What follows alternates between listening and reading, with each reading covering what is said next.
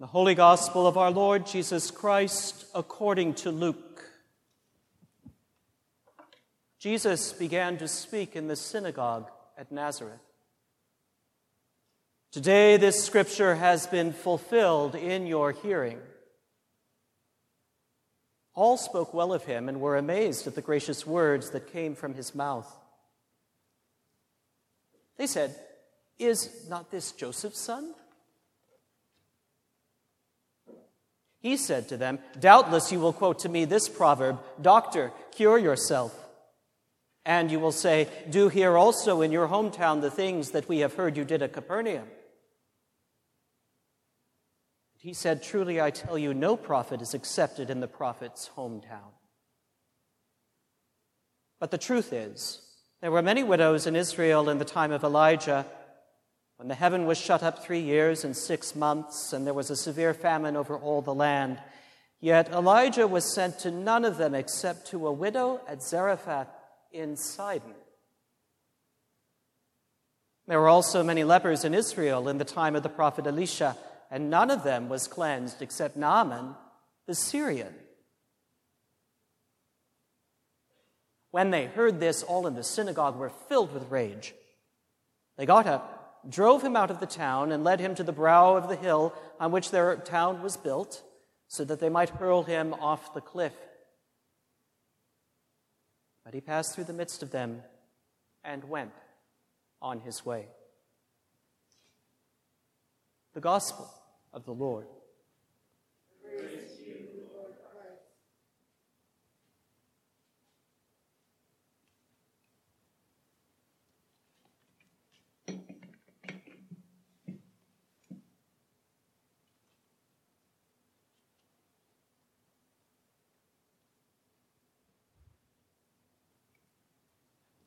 Be seated.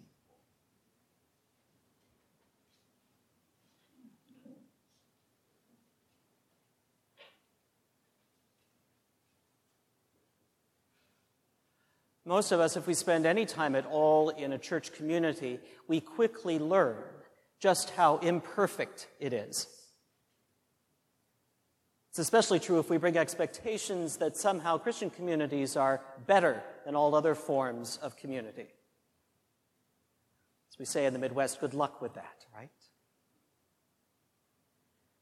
But if we stick with it long enough, we learn one of the primary lessons of today's readings, and that is we are not just being God's people, we are always in the process of becoming God's people.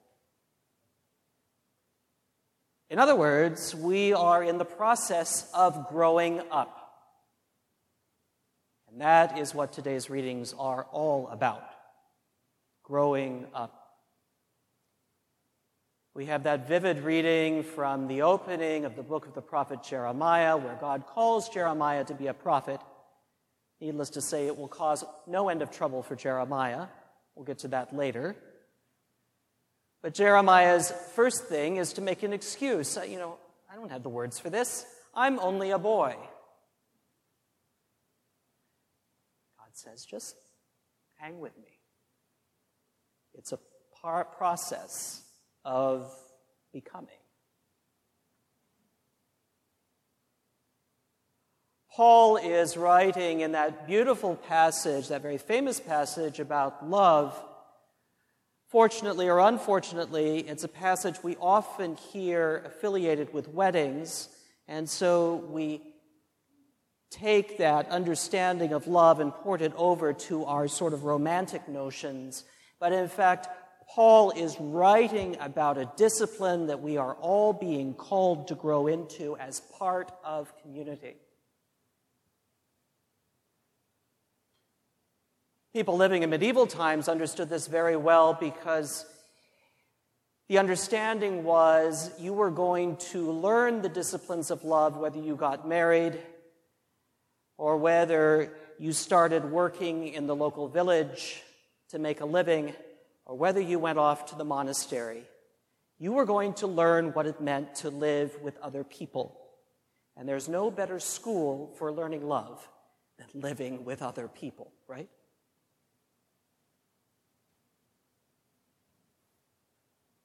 Our gospel reading today is fascinating because for those of you who were with us last week, you remember Jesus shows up at his hometown synagogue and he's handed the scroll of the prophet Isaiah and he reads from it and he says, Today this scripture has been fulfilled in your hearing. And we have this sense in which everyone in the synagogue is sitting there in awe and wonder. And then today everything turns on a dime. And it's a big fight. Maybe it's because nobody likes an upstart. Maybe it's because, as a colleague of mine once remarked, things have changed. She was reflecting to me once, going off to a seminary in the Midwest and then coming home for her first break, and she was amazed at how much her family had changed. And it took her the better part of that break to realize, of course, most of you get it already. It was not they who had changed, she had changed. Jesus is just returning from being in the wilderness and confronting temptation and finding his vocation. He has been baptized by John the Baptist. He has been in the wilderness, tended by angels and tempted by Satan, and he comes back on fire with the Spirit. In his community, he is also in probably his early 30s, which is considered in his day and age the age of wisdom. His vocation has changed. He's old enough to probably have been around Nazareth for a while as a carpenter being a good first century guy, he inherited his earthly father's vocation. When he comes back from the wilderness, he is utterly transformed, and people don't quite know what to do with that.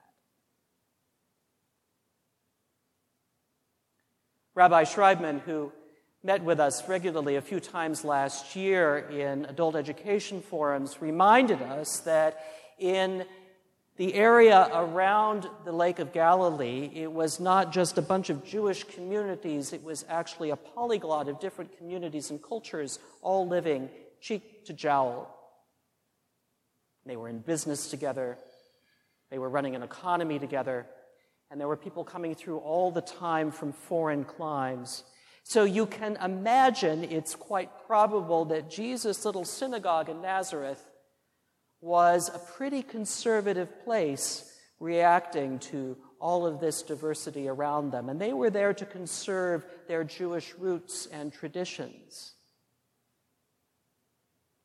And so when Jesus comes back to them on fire with the Spirit, having spent time in the place outside of Jewish civilization, they are shocked.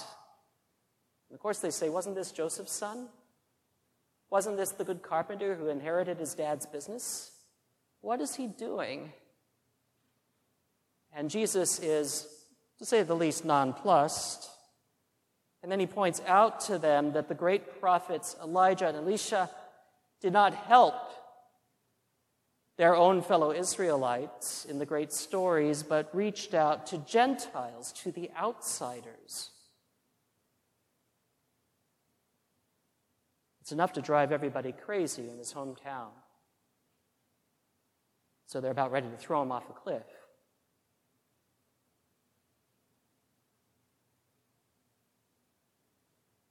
I'm reminded of first coming home for spring break my freshman year as an undergraduate. I cannot remember a fight with my mother greater than that fight we had that spring break. The bottom line was we both needed to grow up in our relationship. We had to find an adult footing now to be mother and firstborn son. And it wasn't easy for either of us. Not to skip ahead too much, but we made it. It's okay.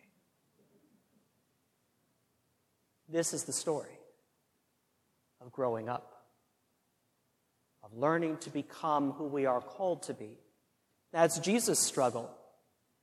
And this experience in his hometown is so shocking. We will hear in a couple of weeks that he will end up on the shores of Lake Galilee, calling not people from the local synagogue who are at the center of the tradition, but these outsiders, these fishermen to be his first followers. He's broken outside the box. He's doing something that his fellow townspeople never expected, let alone his family. And probably he didn't expect either. That's part of the process of becoming, right? I think about these things as I lie awake, sometimes these restful days, are not so restful, restive more like, if you're a wordsmith like me. Lie awake wondering, where do we go from here? And then that deep anxiety that as rector, I'm supposed to know something about that, right? Isn't that the expectation? The truth of the matter is, all of us in our various vocations and lives has no idea what comes next, do we? It's been two years of chaos and upheaval. And we know in our very bones that even as the Omicron surge recedes into the background, things are not really going to go back to the way they were before the pandemic. We might as well put that to rest while we have a chance, right? So, what will become of us? And what are we becoming? We don't know. We don't know.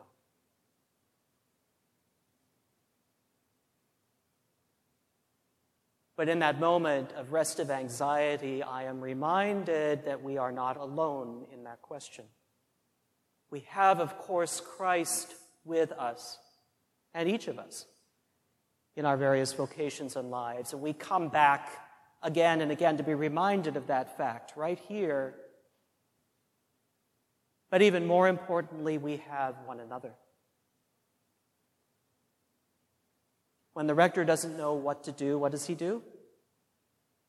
He turns to the people of God and says, Let's work on this together. After all, it's better than nothing, right? But truly, that is the calling. It's about growing up.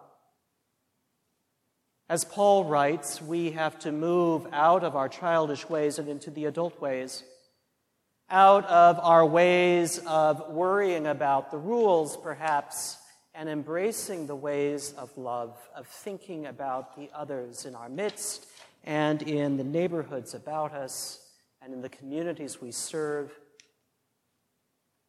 Offer ourselves in compassion and lean into one another.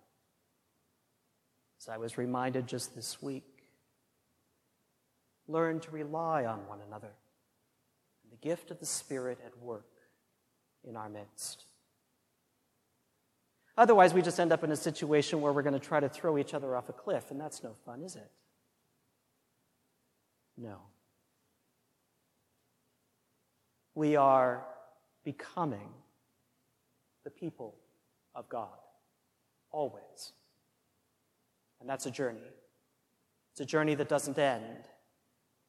But it is a journey that is promised to be rich with life and new insights, new experiences, new hope, and above all, that crowning virtue of the Christian vocation love itself. Given for you, given for me, and given for the world we are called to serve.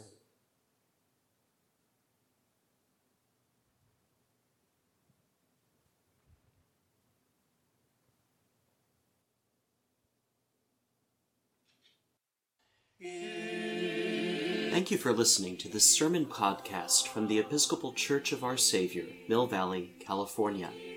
We are a growing community welcoming those seeking to deepen their relationship with God and to journey in faith with God's people through the breaking of bread and in service to others in Christ's name. You may reach us by phone at 415 388 1907, search for us online, or visit our website at oursaviormillvalley.org. We wish you God's peace We hope to greet you in person very soon.